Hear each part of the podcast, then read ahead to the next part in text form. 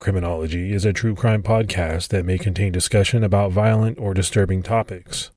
Listener discretion is advised.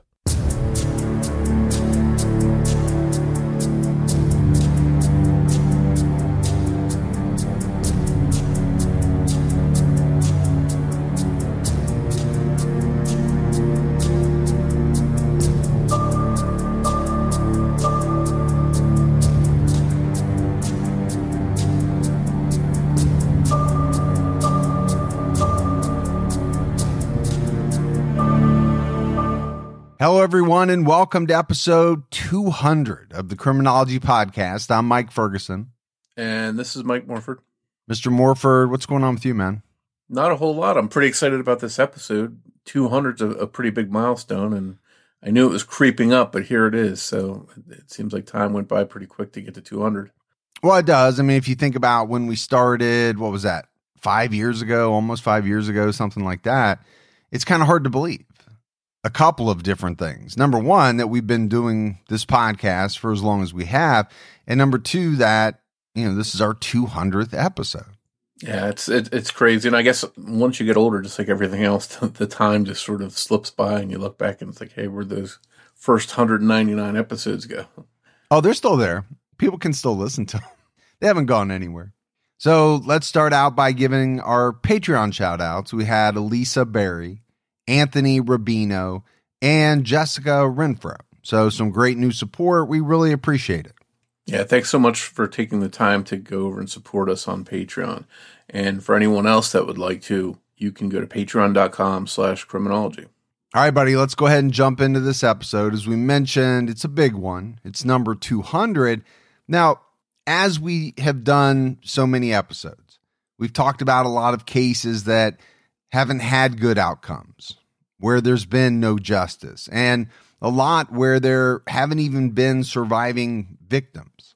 There's no doubt we tell a lot of stories about tragedy, death, terror, sadness, and grief. We've told the story of many serial killers who often left few victims in their wake who were still alive to tell their tale. When people do survive their ordeals, time and again, it's been shown that in many instances, it was because of their tenacity, intelligence, and grace under pressure.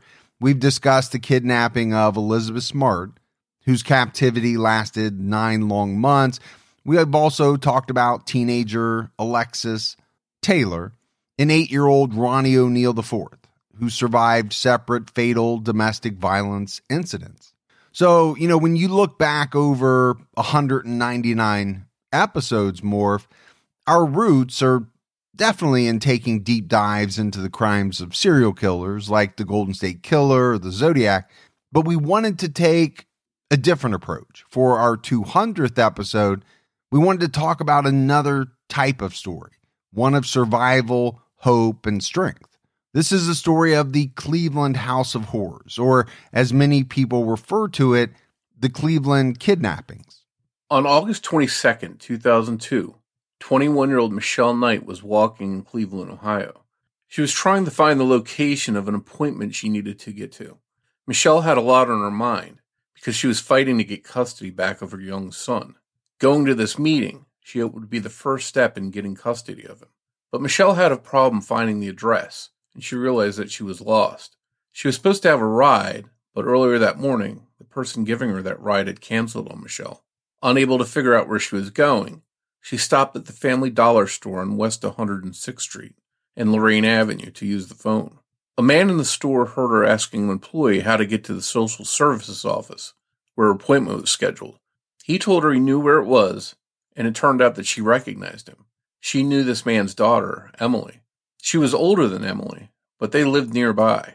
Michelle agreed to a ride with him, figuring if he didn't know where she needed to go, he could at least take her home.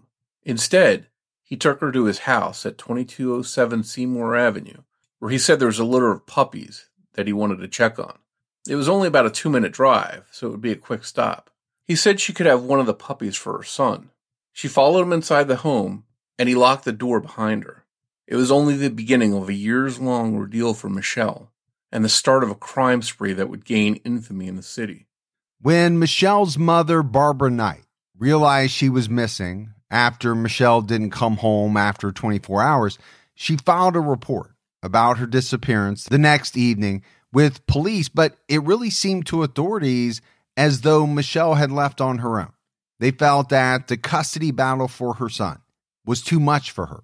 So she just up and left. She had run away eight years earlier when she was 13 years old.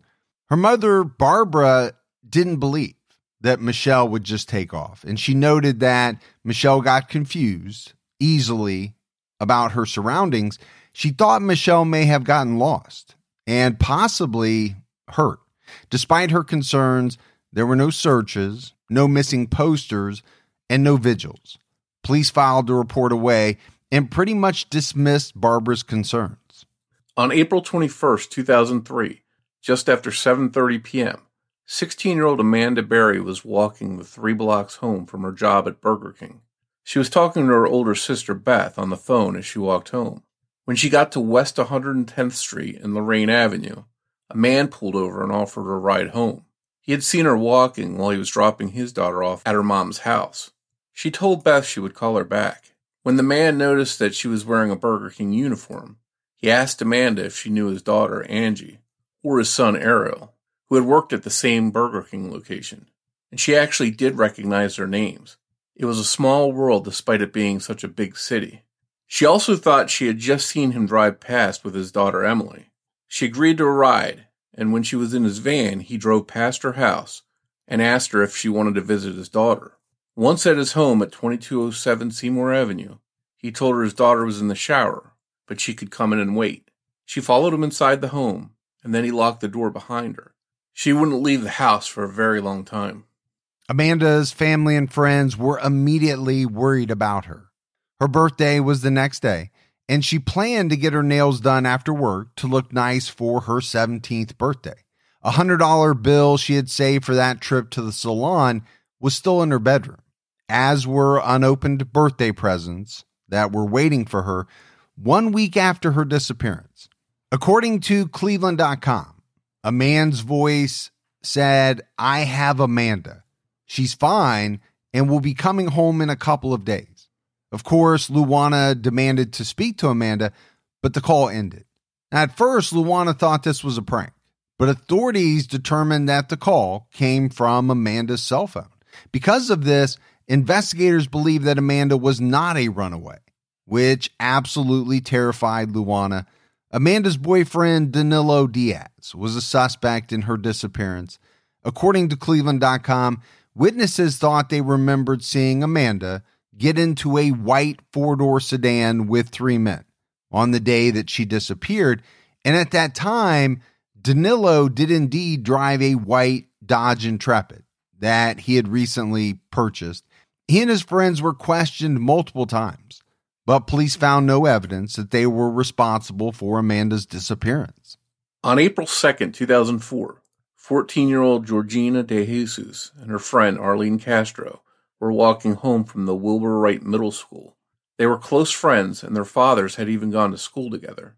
When they got near the intersection of West 105th Street and Lorain Avenue, they called Arlene's mother, Grimilda Figueroa, to ask permission for Arlene to sleep over at Gina's house.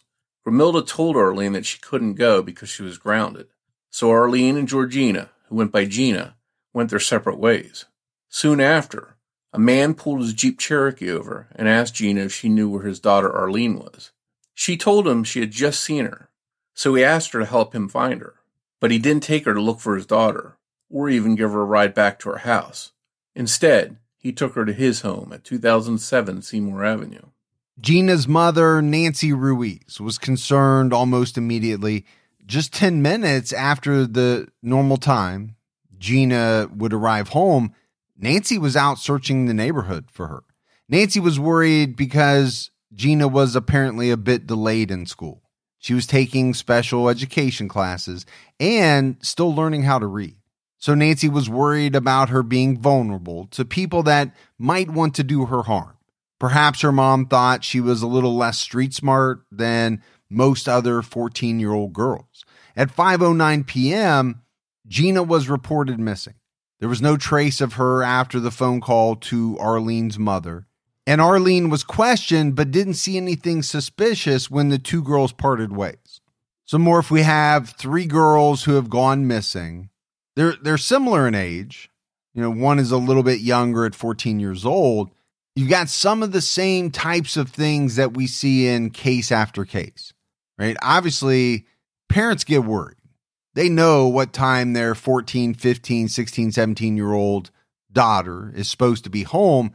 There might be a little bit of leeway there in in time, right? Sometimes they're late, but at a certain point, I think it's almost universal. Panic kicks in because somebody should be home, they're not home, and then especially when you can't get in touch with them. That's when the panic really has to set in. And I'm curious if there anyone noticed maybe within the police department that this uh, multiple girls around the same age were missing uh, because you know Cleveland obviously isn't a small town; it's a huge population. So if this had happened in a, a small town, a few girls going missing might definitely have been on the radar and, and been noticed easier. But here in such a big city, uh, you know, would police even recognize that hey there's a, a little a cluster of missing girls and would they connect the dots and say hey these might be related i think one factor that may have worked against that what you just talked about is the fact that these girls were taken in subsequent years right this you know these three abductions didn't occur within the same month each one happened in a different year and, I think in a, a city the size of Cleveland, I don't know that you're going to be able to put that together as being linked. I think would, at the very least, I think it would be harder.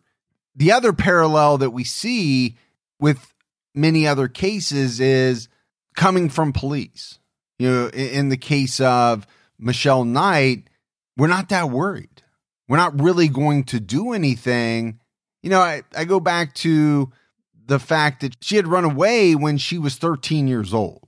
But that was eight years prior. So, yeah, I, I don't know, you know, how police really factor that in. Now, Michelle Knight was 21 years old.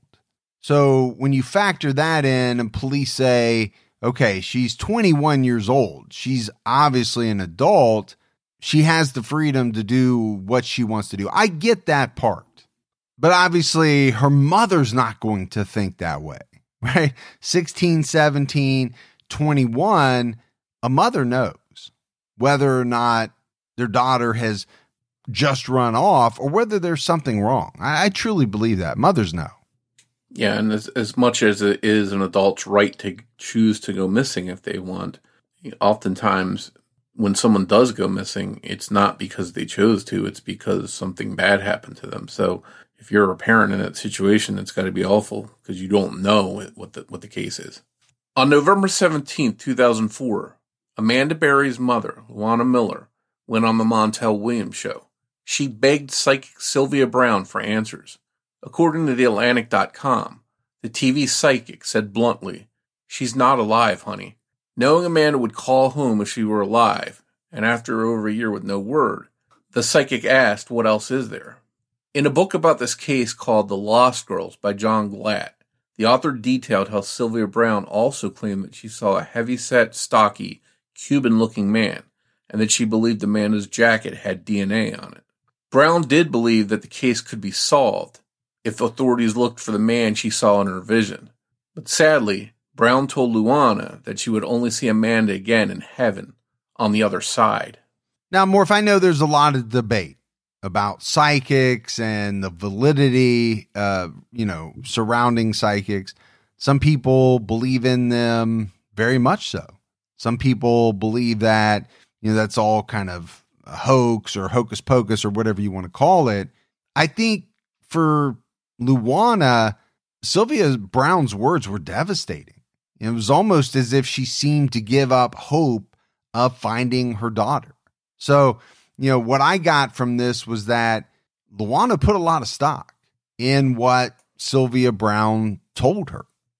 Yeah, I think when you're a parent and you're desperate for any kind of answers you can get about what happened to your child, even interacting with a psychic and talking to a psychic, you might there there might be no stops. You're not willing to, you know, pull out to to try and find them.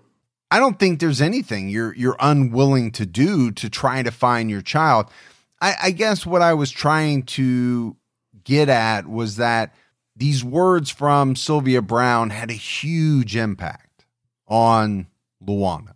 So, what's the responsibility there? I guess that's the conversation I was kind of trying to lead us into. You know, do psychics have a responsibility? Obviously, they believe in what they are, are, are telling other people. Now, we're going to find out that Sylvia Browne was wrong. I mean, I think most people know that who have followed this case.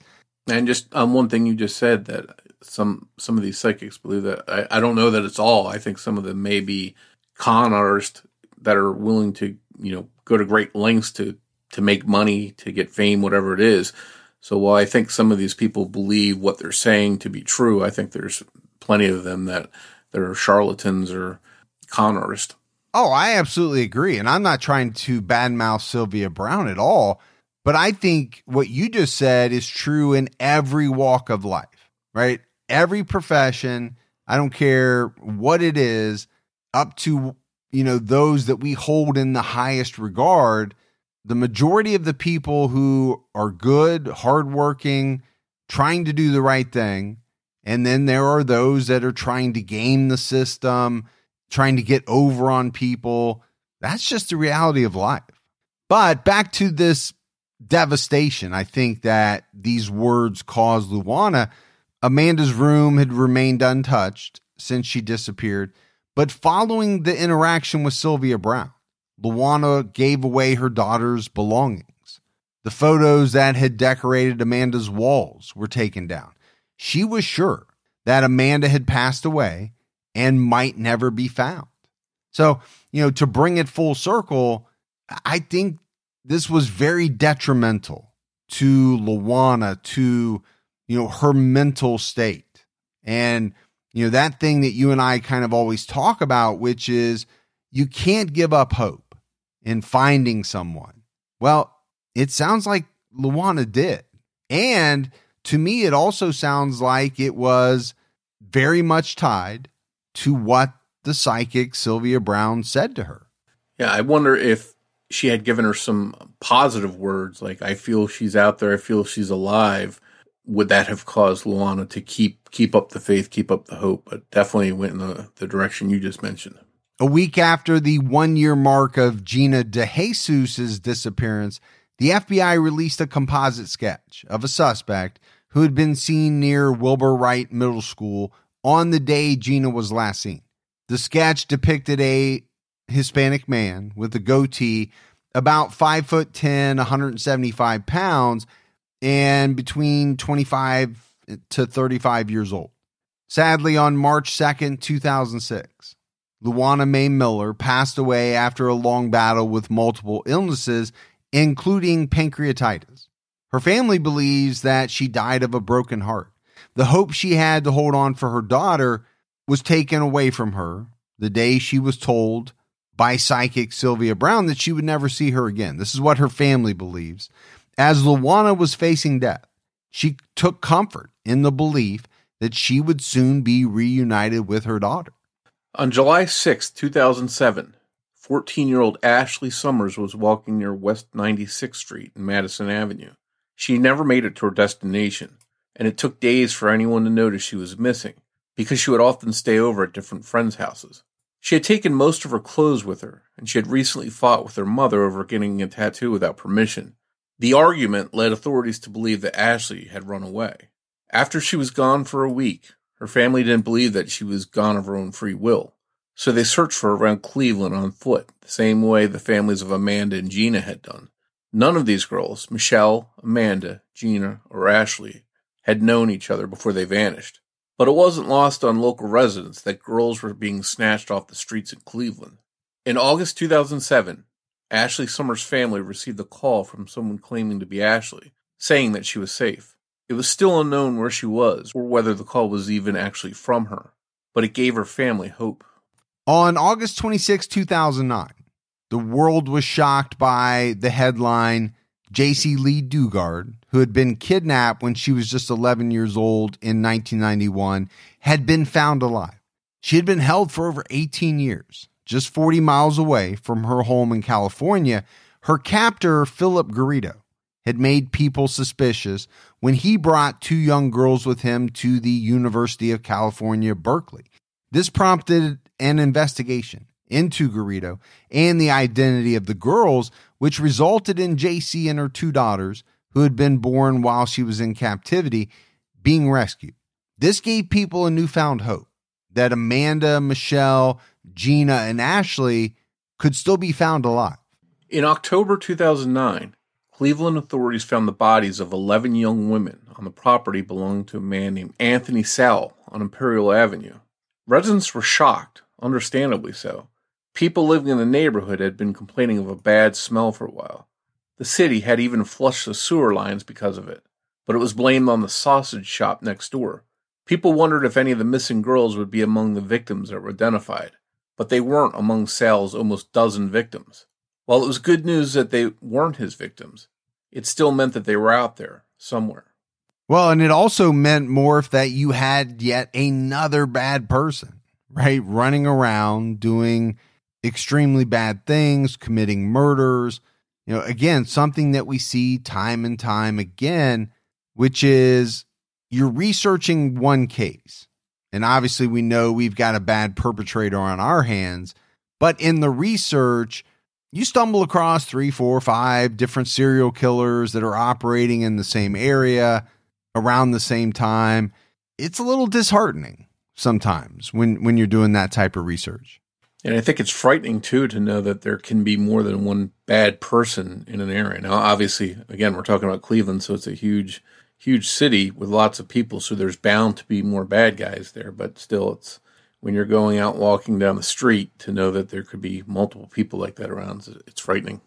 On July 19th, 2012, authorities started to dig on a property on West 30th Street and Wade Avenue in Cleveland, searching for Amanda Berry's body.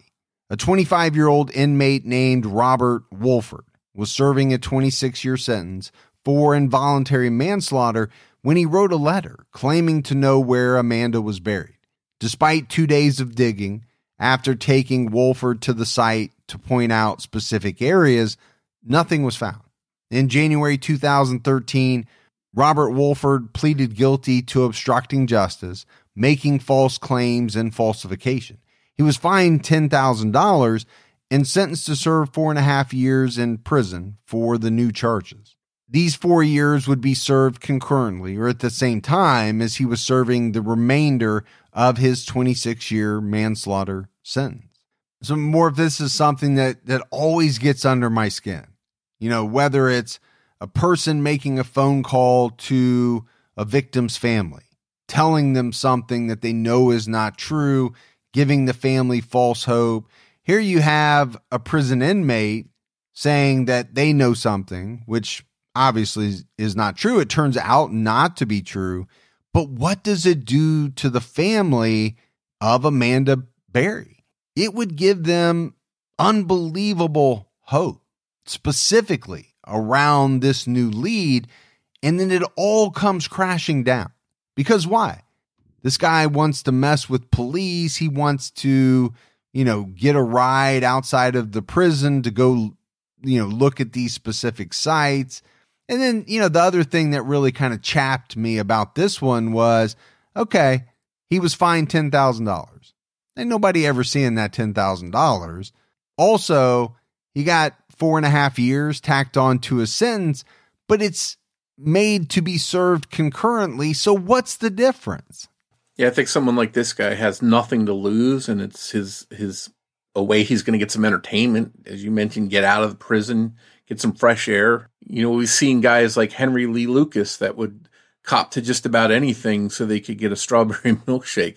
Um, so uh, there's there's really nothing for them to lose, and, and, when you get a sentence that's concurrent with what you're already serving, what's the risk to them? There, there's really none. No, they're not getting ten thousand dollars from this guy who's making seventy eight cents a day washing dishes in the mess, right? It's just, I, I just don't get it. And like I talked about, right, this bogus lead provided by Wolford had provided some temporary hope that there would be some answers, at least for one of these missing girls' families.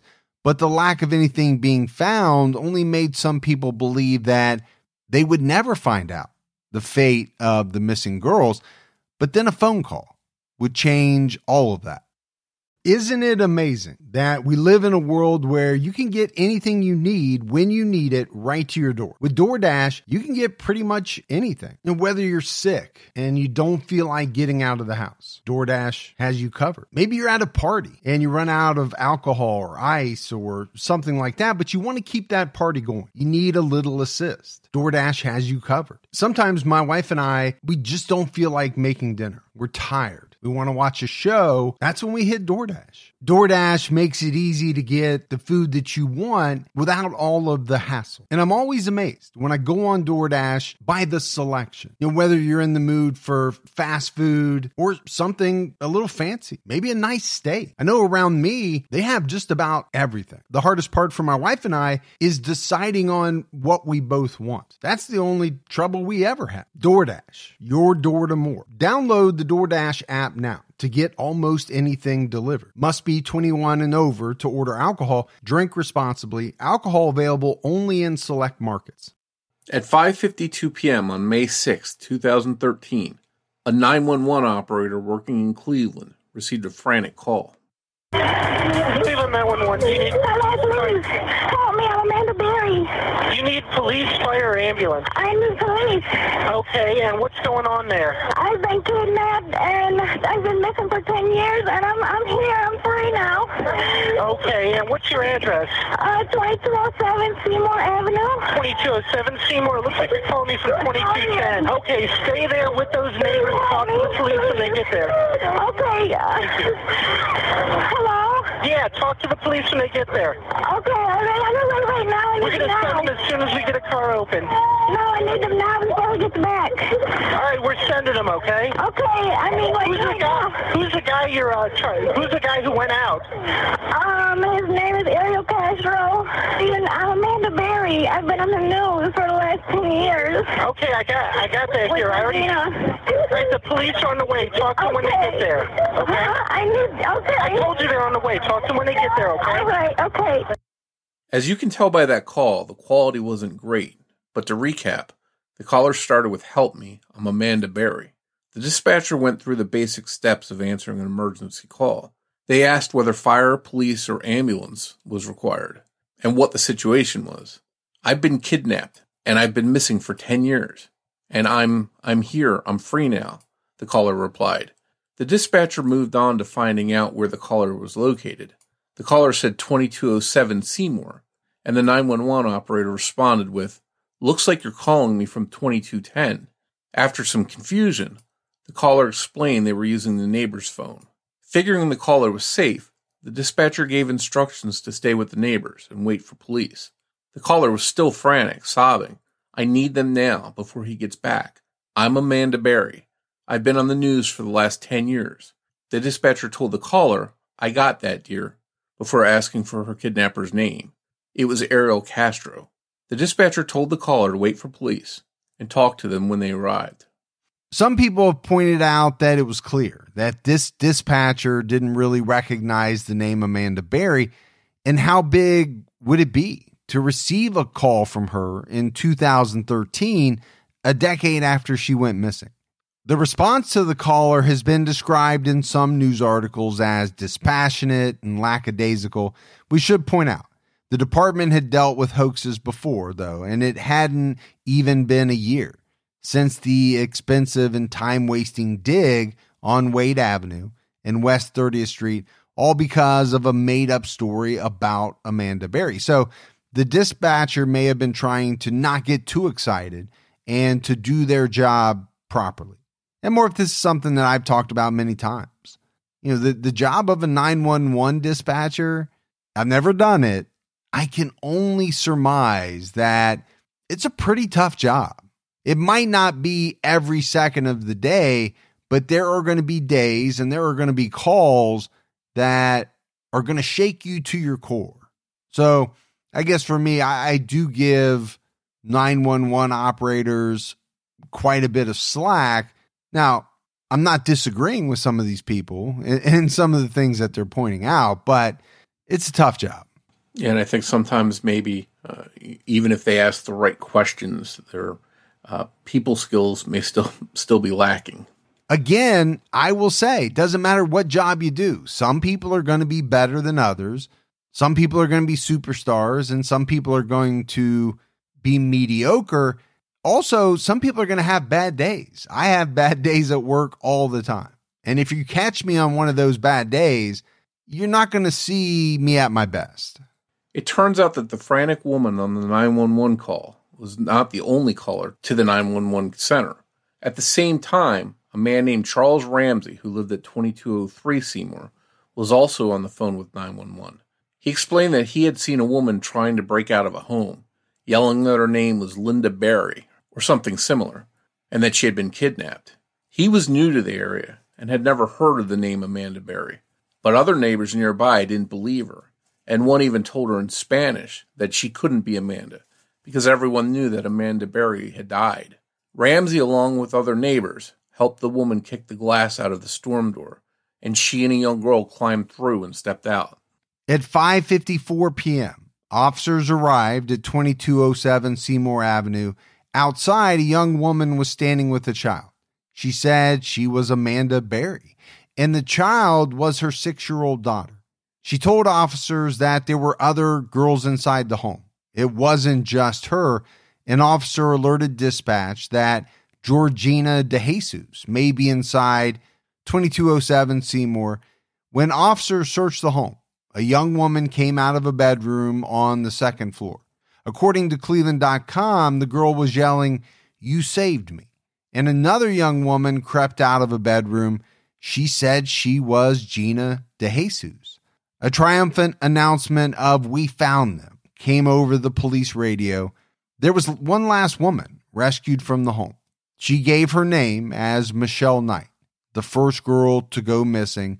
Investigators weren't sure who Michelle Knight was because when they called her name into police headquarters to be looked up, she wasn't even on the missing persons list anymore. At 5:55 p.m., Officers put an all points bulletin out for Ariel Castro's blue 1993 Mazda Miata.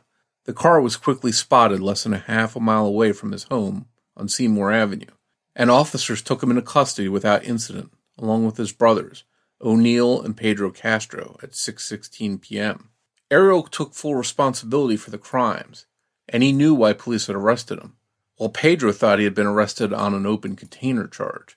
Onil had no clue what was happening at the time.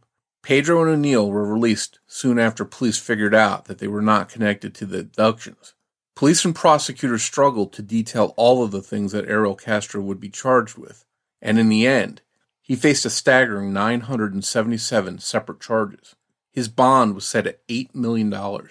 Some neighbors thought Castro's house on Seymour was abandoned since the windows were all boarded up and the bushes were never trimmed.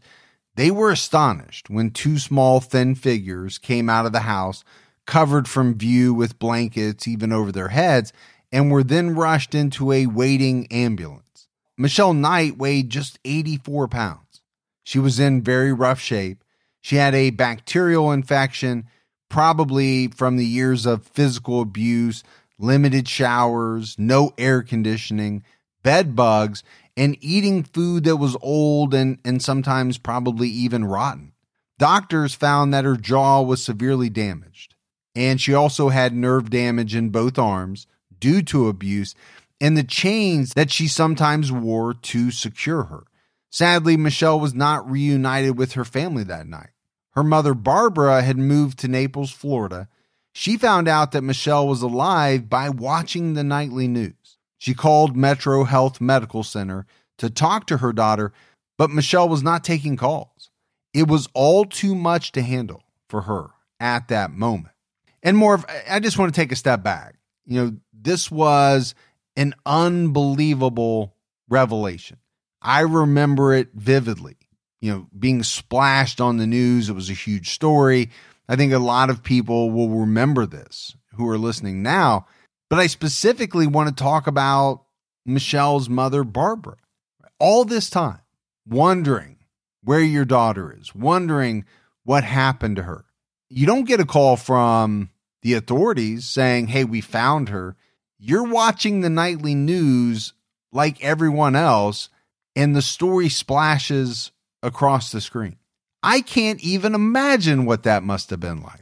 Yeah, I think for her, her natural response is to just, I want to reach out to her and, and talk to her and, and see how she's doing. But her daughter just seemed like she was in a place where she just needed some time to adapt to being out of that house where she was held prisoner for, for so long. So I can understand her side of things not being ready to talk to her mom at that point. Well, and I, I think I said it was all too much for her to handle. I think that's probably a severe understatement. I mean, it had to have been shock. It had to have been so overwhelming that, you know, you, you're, you're just not functioning. As for Gina DeJesus, her long hair had been chopped short and she was much more pale than, than photos of her on missing posters showed. Her parents and her brother Ricardo rushed to the hospital to see her for the first time in nine years. Gina couldn't remember how to speak Spanish. Amanda's sister, Beth, visited her in the hospital immediately and learned about her niece, Jocelyn, a daughter Amanda bore after becoming pregnant at the hands of Ariel Castro. Amanda was also pale and thin. Little Jocelyn was in decent health, but she looked pale like she didn't see the light of day. Amanda's child was a shock to everyone. How did a monster like Ariel Castro have any hand in creating such a sweet little girl. Obviously, like I said, more if this was huge news in Cleveland, and then soon after that, nationally, at 7:02 p.m., the first article about Amanda's escape and the shocking rescue of Gina and Michelle was published online by the Cleveland Plain Dealer. The sketch that had been released of a suspect in the case of Gina DeJesus looked a lot like a younger Ariel Castro. At 11 p.m., Amanda called her father, Johnny Berry, who was terminally ill, and told him she was still alive. This was news that, you know, he never thought that he would hear. When Michelle was released from the hospital, she went into a hospice center. She had no family in the area to take her in. She did eventually see her mother, but sadly, they left on not so great terms. Castro's House of Horrors quickly became a tourist attraction for curious residents, and a 10 foot fence was built around 2207 Seymour Avenue to keep it free from people entering it. Authorities were concerned with keeping the home intact for evidentiary purposes, as well as keeping people from stealing anything from inside the home as some kind of ghoulish trophies or souvenirs. It was kept under 24 7 security with an officer stationed outside the home. During searches, 99 total feet of chains were recovered from the home, painting a dreadful picture of what went on there behind closed doors. Each time Castro would trap a girl inside the house, he would chain them to a pole in the basement with a motorcycle helmet on their head to muffle their screams and cries. Once he was satisfied that they wouldn't scream, they were moved to a room upstairs, but still chained. This is where they stayed for years, restricted by rusty metal chains, until one day little Jocelyn asked about them.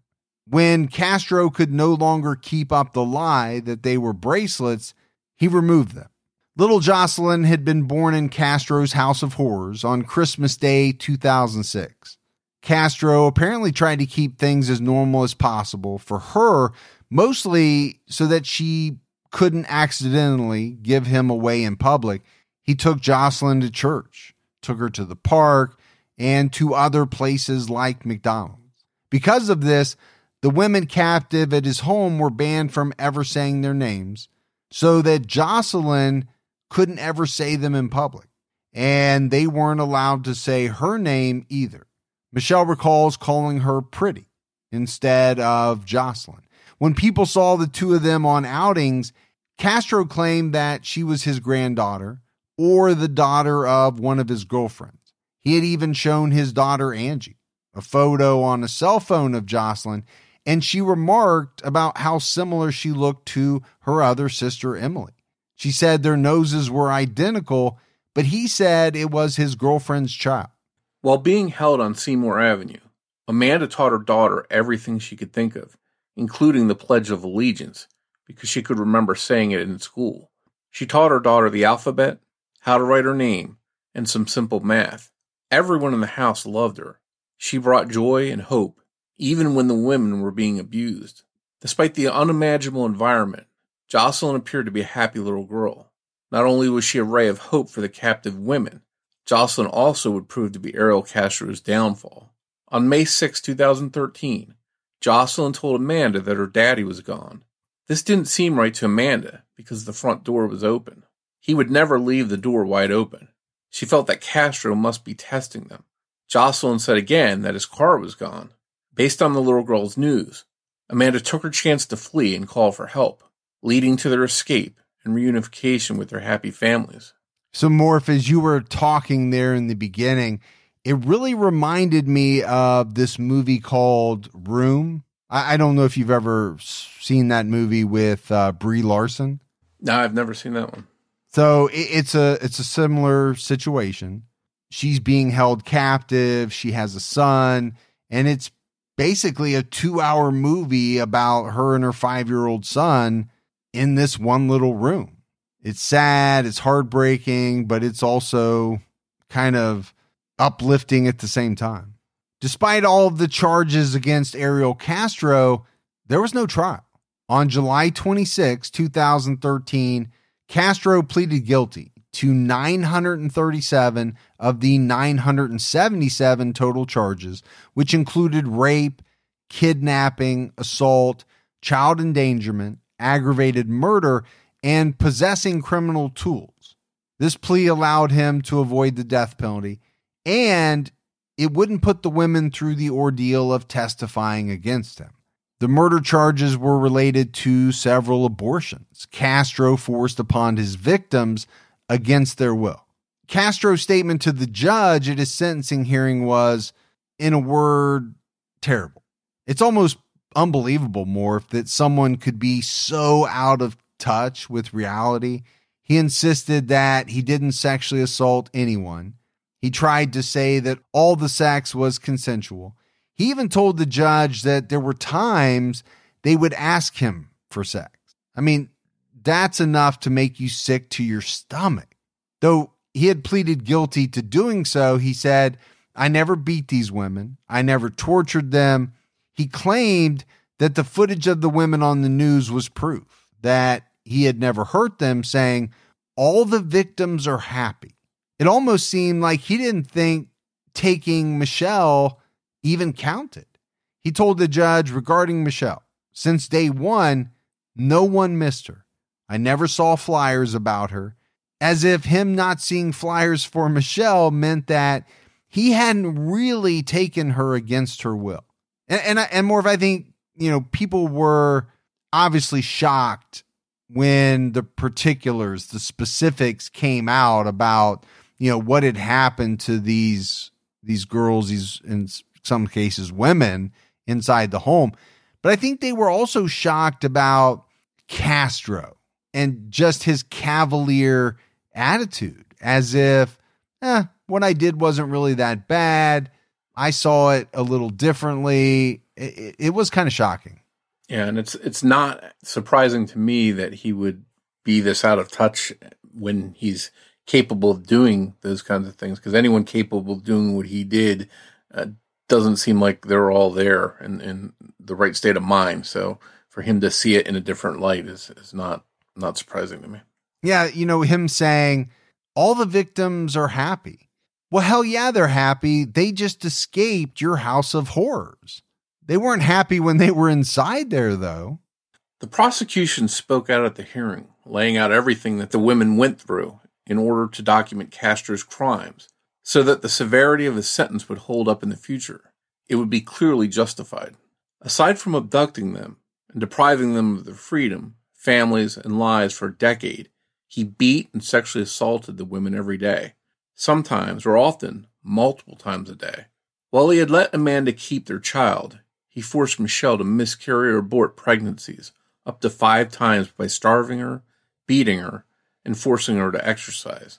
When Jocelyn was born, he threatened all of the women. He threatened Amanda not to be too loud while she was giving birth in a plastic pool in the dark basement without any medical help or painkillers, and threatened Michelle with her life if anything went wrong during the delivery, forcing her to be the midwife and to perform CPR on little Jocelyn when she was born not breathing. Every year on the anniversary dates of the girls' abductions, he would bring them a cake to eat, like it was their birthday or some type of joyous occasion. He would also let the girls watch news coverage of themselves and on the anniversaries, watch their vigils with them. Or sometimes he would even show up in person at the vigil. The women could see him standing with their grieving families on the TV footage. Michelle, who had no vigils, would be relentlessly teased and told that no one loved her by Castro. He told her that no one cared, no one was looking for her like they were for Amanda and Gina. It was all of this. Everything he did, Morph, was a sick mind game. It was a way to inflict pain on his victims. Ariel Castro was sentenced to life in prison with no possibility of parole, plus 1,000 years. On September 3rd, 2013, at 9:18 p.m., Ariel Castro was found dead in a cell. He had tied a noose out of bed sheets and hanged himself, with his pants around his ankles and a note nearby. The note had some religious writings, as well as statements about his love for his family. Because his pants were around his ankles, some people thought that he was possibly partaking in some kind of autoerotic asphyxiation and accidentally died. But the medical examiner assured doubters that it was clearly a suicide. And more, if we don't want Castro to be the focus of this episode, obviously it should be his brave victims who survived the ordeal. But it is important to talk about him in an effort to understand this case fully. You really have to understand who Ariel Castro was. Castro was born in Puerto Rico in 1960, and when he was still young, his family moved to Cleveland, where they had family in 1992, he bought the house at 2207 Seymour Avenue that would later become infamous. He was married and had four children, but his wife left him in 1996, took their kids with her after she had experienced domestic violence at his hands. Following the breakup, and during the time he had women captive in his home. Castro tried to look normal to the world. He worked as a school bus driver. He played bass in a local band. But Ariel Castro was really a monster. And eventually the world found out just how truly evil this man was. As far as Castro's House of Horrors, for a long time the Google Street View of the home wasn't updated. Since 2009, when the Google streetcar drove past and unwittingly captured a bleak piece of history. The women and Amanda's daughter were all inside that house on Seymour Avenue when the photo was taken. They were chained and dreaming of one day being free. Now, though, the house is blurred completely. You can't see it on Google Maps anymore. The aerial view has been updated since the house was torn down, along with the houses on either side of it. Before the house was demolished, Amanda and Gina bravely visited the home one last time to retrieve Jocelyn's belongings and drawings. Michelle also visited to hand out yellow balloons to neighbors and gatherers to symbolize all the other missing children who never made it home. Castro's family was also allowed to go inside and get family photos. During this final trip inside, a letter was found hidden in the kitchen before the house was demolished. It was written by Ariel Castro, a sort of confession, though he never really fully comes clean or admits all of his wrongs but it does include the words, I'm sorry. But really, it's not a true apology. It looks like it's full of excuses. It was dated April 4th, 2004. At this point, Georgina had only been missing for two days and Amanda for about a year. Michelle had been in his house for about two years by this point. It would be another nine before the three of them escaped. In the note, Castro mentions a bank account with $10,000 in it, as well as around $11,000 hidden under the washer in the home. He wanted the money to be given to his victims. Interestingly, The letter also seemed to prove that Castro himself didn't know why he did what he did. According to John Glatt's book, the letter read in part, I don't understand why I keep looking for women out in the street, as I already had two in my possession. Castro also claimed that he was a victim, having been molested as a child. It's unknown how much of the letter is actually based in truth, because in it Castro also claimed that he didn't know that Gina was so young because she looked older than 14, even though he knew she was his daughter's age and was aware that they went to school together. Yeah, so let's break down this letter a little bit. It's pretty strange, right? Quasi apology, not really an apology. He's got tens of thousands of dollars hidden that he says he ultimately wants to go to his victims. And then he, he kind of comes out and says he doesn't know why he's doing what he's doing. So, you know, there's a couple of things to take away from that for me. First of all, I think this is a man who knew at some point he was going to be caught. He was probably shocked that, you know, he got away with it for as long as he did. But to talk about wanting this money to go to his victims, that kind of leads me to believe that he knew at some point this was all going to come crashing down. But I will say the part about not knowing how old Gina was, I think is absolute BS. You know how old your daughter is. You know that this is one of your daughter's friends. That argument just does not hold water. And I think it's something that we see from these types of monsters an attempt, anything they can do to make them look even a small amount better in the eyes of others. Not that anything this guy could have said or done would make him look good in any way, shape, or form. Yeah, I also found it interesting that he left that money to them almost as if it was you know a will like he's gone and this is for you to help you with your lives. That someone would on one hand seem like they cared or at least portray that they cared about these these women but on the other hand we know what he did to them. So it's hard to balance those two things. They don't seem to go together.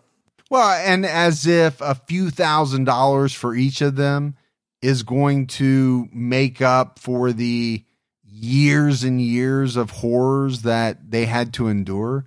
I mean, you know, we, we talked about it earlier. This was a man who obviously was not in touch with reality. He's a monster. He just didn't get it. You know, everything he said, it makes my stomach turn, man. It, it really does. Gina DeJesus helped found the Cleveland Family Center for Missing Children and Adults. She also adopted one of Castro's three dogs. Lola.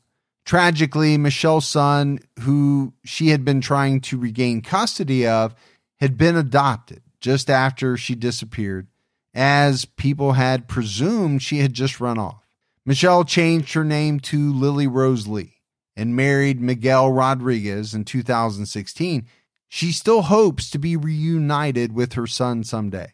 In 2017, Amanda Berry started working at Fox 8 to highlight missing persons cases in Ohio. In May 2021, Gina made headlines again when she was carjacked and robbed at gunpoint. But since that time, there really hasn't been much in the way of news on the brave and heroic trio.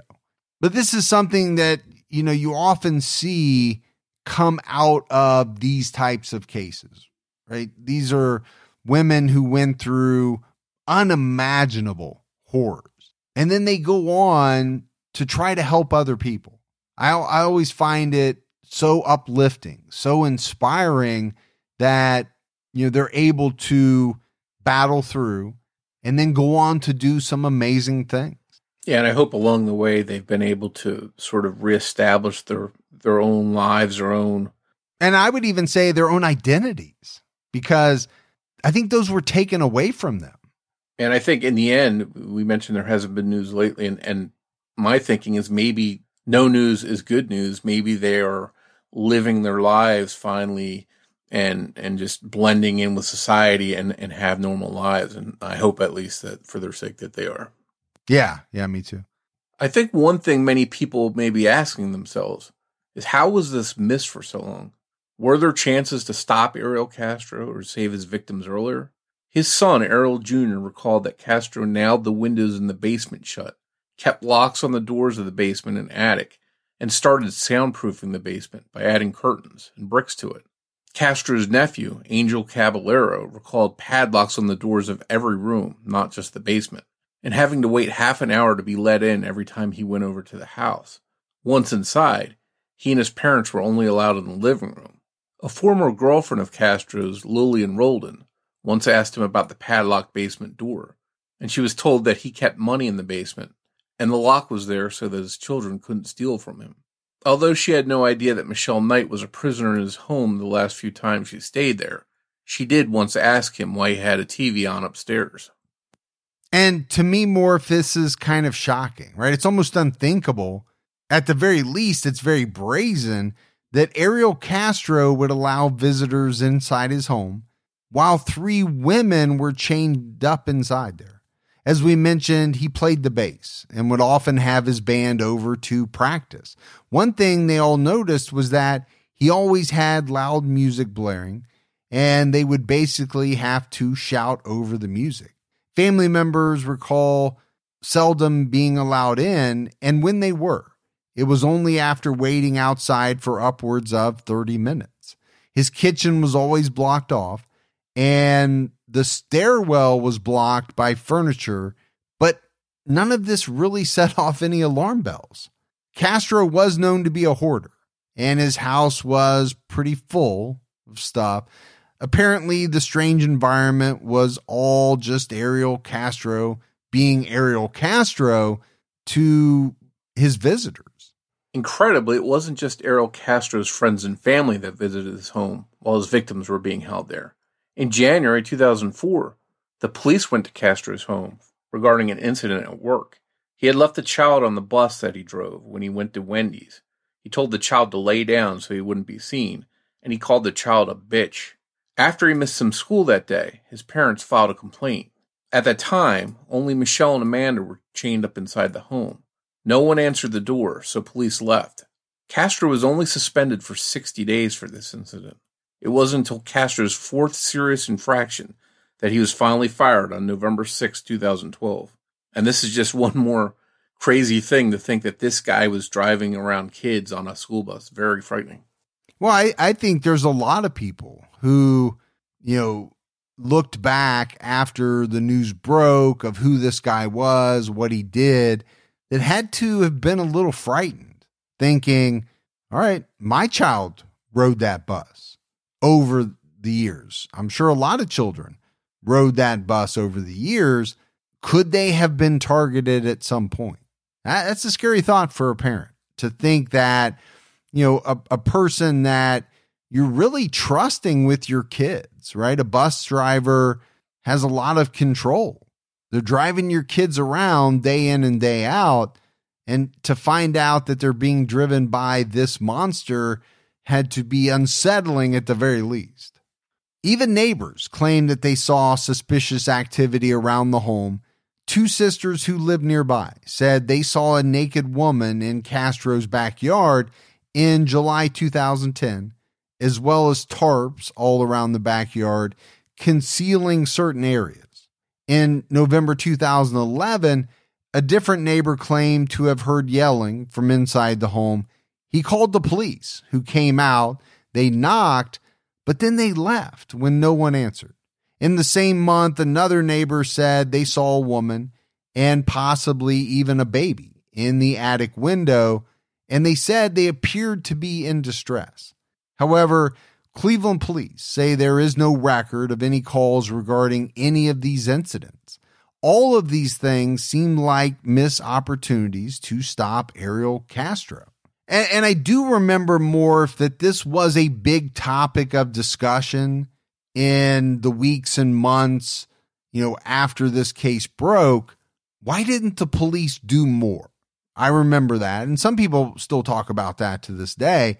You know, the fact that they had gone to the home a number of times. Okay, you go once, you knock, nobody answers, and then you leave. There's no follow up and then kind of this stuff that comes out indicating that these reports that people said they made weren't real or they didn't have any record of them. Okay. A lot of people find that very suspicious, almost as if they're trying to, you know, cover their their own ass, basically. And they, they there's probably some kind of pride because they're going to look, you know, silly after missed opportunities like this. If it was a one time thing that they missed, that would be one thing. But here it seems like there were multiple trips to that home for one reason or another, and each time the police left without ever getting inside or talking to him. So it does doesn't look very good for them. Unfortunately, there's people that have passed some of the blame on Castro's victims by saying that the girls should have tried to get away sooner. This completely discounts the fear they lived with every second of their lives for a decade and the torment that Castro delighted in putting them through. We also need to point out that Castro had made sure the girls didn't try to escape. He booby trapped the doors with alarm clocks, an elaborate set of mirrors, so he could watch them from everywhere. And sometimes he would deliberately make it appear as if they could get away as he watched to see if they tried.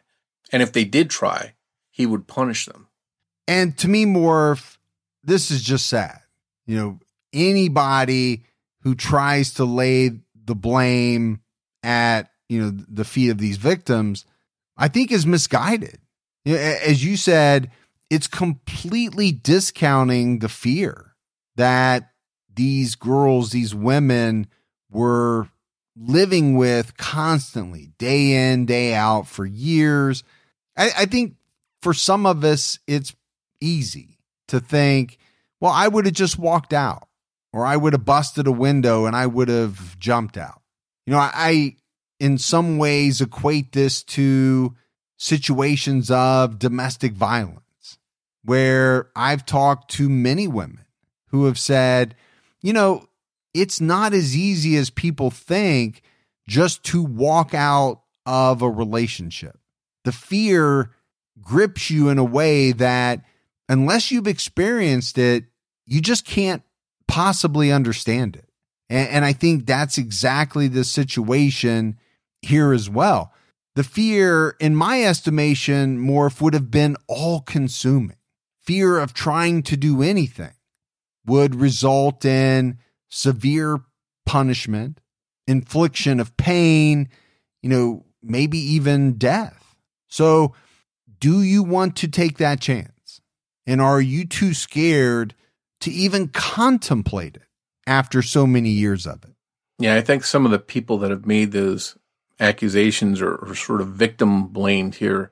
They don't realize that those chains are probably not just physical chains, chains, but mental chains um, he controlled them with fear and other methods besides just securing them in, in the spot. So getting in their heads and, and making them afraid to get away was just part of his control over them. So I think unless anyone's been through this kind of situation, it, they just don't know what they're talking about. And, you know, I think that's pretty shitty to, to blame these, uh, women in any sort of way. Yeah. Yeah. I was going to say that bottom line. It's just not fair. In the book, The Gift of Fear by Gavin de Becker, Michelle, Gina, and Amanda would all describe being somewhat nervous about their initial interaction with Castro. Gina said once she started talking about his daughter, that she kind of got a little bit relaxed. And Amanda realized his daughter wasn't with him and told him to take her home, but they just went along with him because they sort of knew him and he didn't seem terrible. The book details how the three women, in their initial interactions with Castro, felt that something was off, but they sort of dismissed those gut feelings because of his demeanor and the fact that they thought they knew him enough to trust him. Listening to this episode, as we detailed what happened to these brave women, is one thing, but you can also hear the stories of these survivors in their own words, along with multiple media appearances there are also memoirs that you can purchase and read. Amanda Berry and Gina DeJesus released a book together called Hope, a memoir of survival in Cleveland. Michelle Knight wrote two books by herself called Finding Me, A Decade of Darkness, A Life Reclaimed, and Life After Darkness, Finding Healing and Happiness After the Cleveland Kidnappings. One person that we've not talked about any further, but we don't want to forget is Ashley Summers. As we mentioned, 14 year old Ashley vanished on July 6, 2007, as she was walking near West 96th Street and Madison Avenue. She was never officially connected to Ariel Castro. And while she may have met her end at his hands, it's possible she crossed paths with someone else in that area who's responsible for her disappearance. What we do know is that Ashley Summers is still missing. In 2015, it was briefly thought that she had been spotted at an ATM camera in Rhode Island. But the FBI have since announced that they somehow determined it was not Ashley. For what it's worth, Ashley's uncle, Kevin Donathan, who has a long criminal record, was sentenced to 35 years in prison for rape and prostitution charges. Some people have claimed that he was one of the last people to see Ashley. If you have any information about Ashley's case, please contact the FBI to provide your tip. So, Morph, as we wrap up this episode, it's a little bit of a different episode for us. We wanted to do something different for 200. This is an extremely infamous case. And, you know, we did have to detail out some pretty rough stuff that happened to these three individuals at the hands of the monster Ariel Castro. But these three women ultimately got away survived. They've gone on to live their lives and, and to do some really great things. Yeah, for me, just the the powerful story, the arc of this story, which is you know something it's it's obviously not fiction, it's true life, is that they came out the other side survivors, and hopefully they're thriving today. Um, but I, I can't imagine having five, ten years of your life snatched away for from your family, your friends, uh, just what they went through. You know how they accomplished getting through it is just uh, uh, incredible, and it it makes me think that when I have a bad day or something's not going right, you know, I think back to you know it's pretty minor compared to what you know these victims went through and made it through. So um, you know, I think that's a good way to to help put things in perspective. Yeah, you know, one of the things that jumps out at me about this case is, you know, Ariel Castro, you know, holding these three women in his house for as long as he did, having people over. You know, this wasn't as though he kidnapped these three individuals and then took them to a remote cabin in the middle of nowhere. He's living on a street in a house with a bunch of neighbors he's got a job, you know, for for long stretches of this entire ordeal. It, it's just amazing to me that not a single person really saw what was going on. Now, there were people that saw things that they thought were strange. They say they called it into the police. The police don't have a record of it. I find all of that, you know, a little suspicious but all these individuals in his house and I don't know, I don't want to put the blame on them as though they they should have been able to, you know, figure it out. But yeah, at the very least, you got to think it's a little strange that in all that time someone didn't hear crying, a scream, a, a cry for help, something. That he was able to get away with it in the way that he did for that period of time is is quite frankly almost unbelievable to me. Yeah, it's very frightening that someone could do this over that long a period of time and uh, have people there and just you know I, I think it goes back to the old if you see something say something or if something is telling you in your gut something's off here you know don't just walk out of that house and then forget it and do your next thing. Maybe take the time to reach out to the police and say i don't know what it is. There's something here.